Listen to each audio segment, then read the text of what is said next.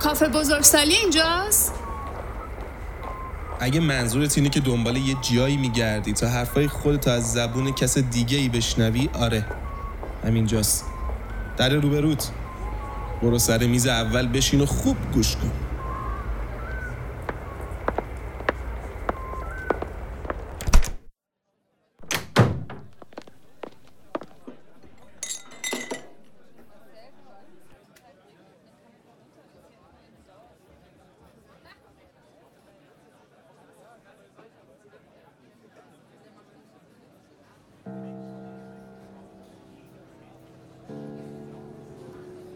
یک مفهومی در این سالهای اخیر باب شده است به نام داف که همه معنیش را می‌دانیم و لازم نیست توضیح بدهم.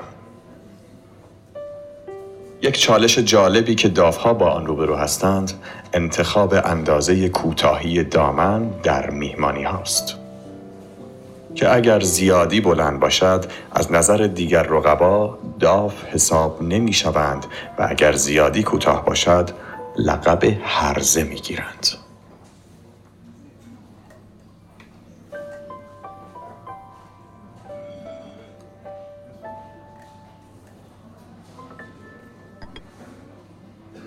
علف هرز آن نیست که ارزشی کمتر از گیاهان مزرعه داشته باشد یا بدقواره تر باشد یا سهم بیشتری از آب و نان مزرعه را برای خود بردارد.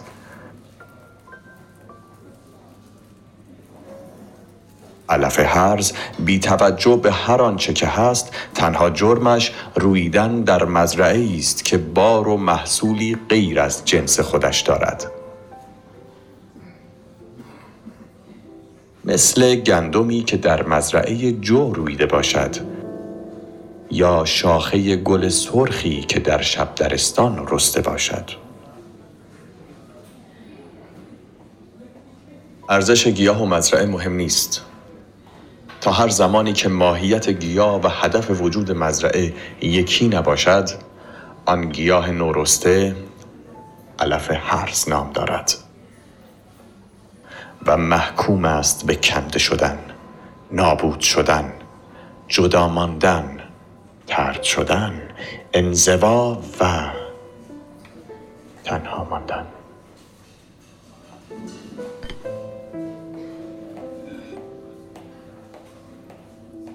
سرطان با تمام هولناکیش تنها یک بدشانسی زیستی است.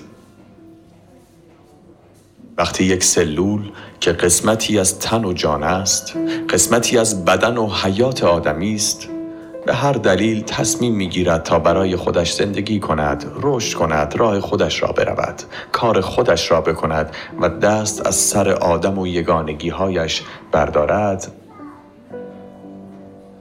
آنگاه آن پیکر که تا امروز همه وجودش دوستی و یکرنگی و همکاری بوده است به ناگاه تکه پاره شده و به جان خودش میافتد تا آن دانه خودسر را از پای درآورد اما سلول یاقی هم در این میان راه ادامه حیات را یاد می‌گیرد و هر روز قوی و قوی تر می شود. بیشتر و بیشتر رشد می کند و این گونه است که جنگی بی امان و بی ترحم میان آدم با خودش در می گیرد و کار تا به آن جایی پیش می رود که آدم می رود و پاره وجودش را تکه از جانش را می سپارد به دست جراح تا جدایش کند رهایش کند آن تکه یاقی را.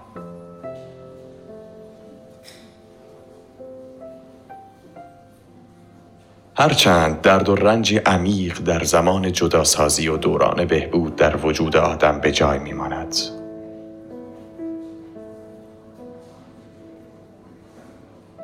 اما احتمال زیست دوباره ای نیز برایش پدید آورده می شود.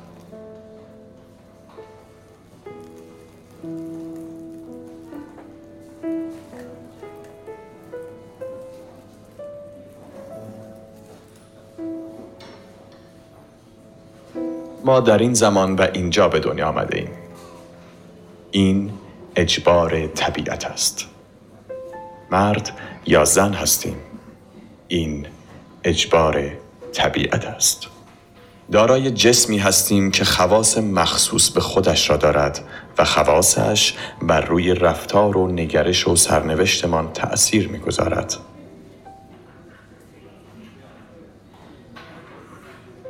قد بلند یا کوتاه است کمخون یا پرفشار است. میگرن دارد آلرژیک است و چه و چه و چه. این اجبار طبیعت است. زمانی که شخصیتمان در حال شکلگیری است سه سالگی تا پنج سالگی آدم های پیرامونمان را نمی توانیم انتخاب کنیم. این اجبار طبیعت است. به نظر می رسد طبیعت با ما شوخیش گرفته. ما را در عمل انجام شده قرار داده است و انتظار دارد تحت شرایطی که برایمان معین کرده با مسیر کلی جهان هماهنگ شویم. یگانه شویم. البته خیلی هم همان گونه می شوند که طبیعت می خواهد اما یک جایی به یک دلیلی برخی از ما تصمیم می گیریم بیشتر بدانیم.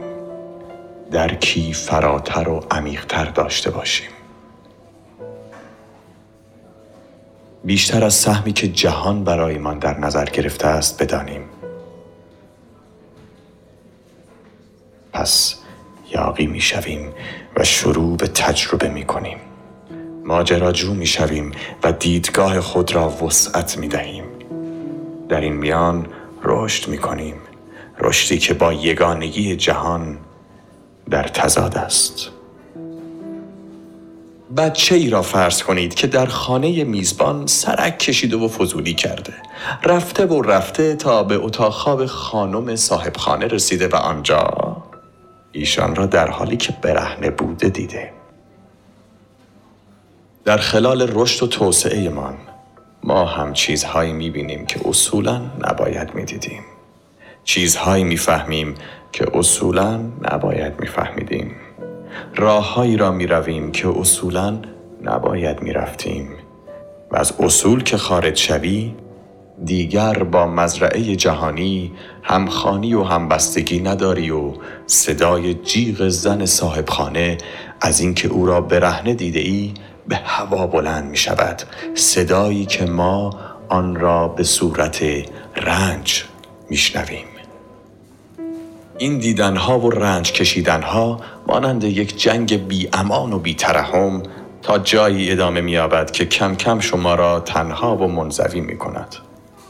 گویا به صورتی نامحسوس آهاد جامعه ای که گرداگرد شما هستند شما را از مزرعهشان بیرون می کنند و می سپارنتان به دست جراح.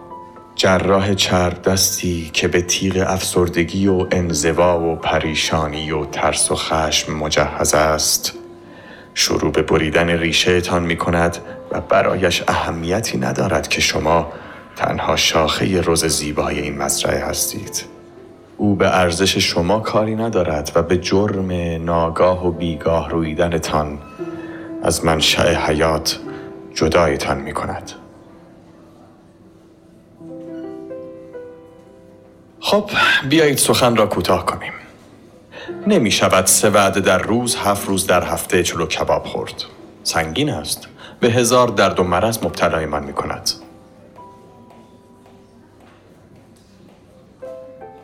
نمی شود با پوففیل زندگی گذراند. بی مقدار است. ما را به جایی نمی رساند نمی شود نسبت به درک و فهم از جهان بی تفاوت بود و نمی شود در آن غرق شد. با تمام هولناکی دنیا و اتفاقاتش ما فقط به خاطر یک بدشانسی زیستی الان اینجا و این گونه به دنیا آمده ایم و رشد و قد کشیدن بی اندازه من در مزرعه سرانجامش معلوم است. ما باید در دانستن، فرا گرفتن، معاشرت کردن، زندگی کردن، دیوانگی کردن، در پی خواسته ها رفتن، جانب اعتدال را نگه داریم. به یک مفهوم وفادار باشیم و در چیزی غرق نشویم. ما نباید زن صاحب خانه را برهنه ببینیم ما باید مراقب اندازه دامنهایمان باشیم.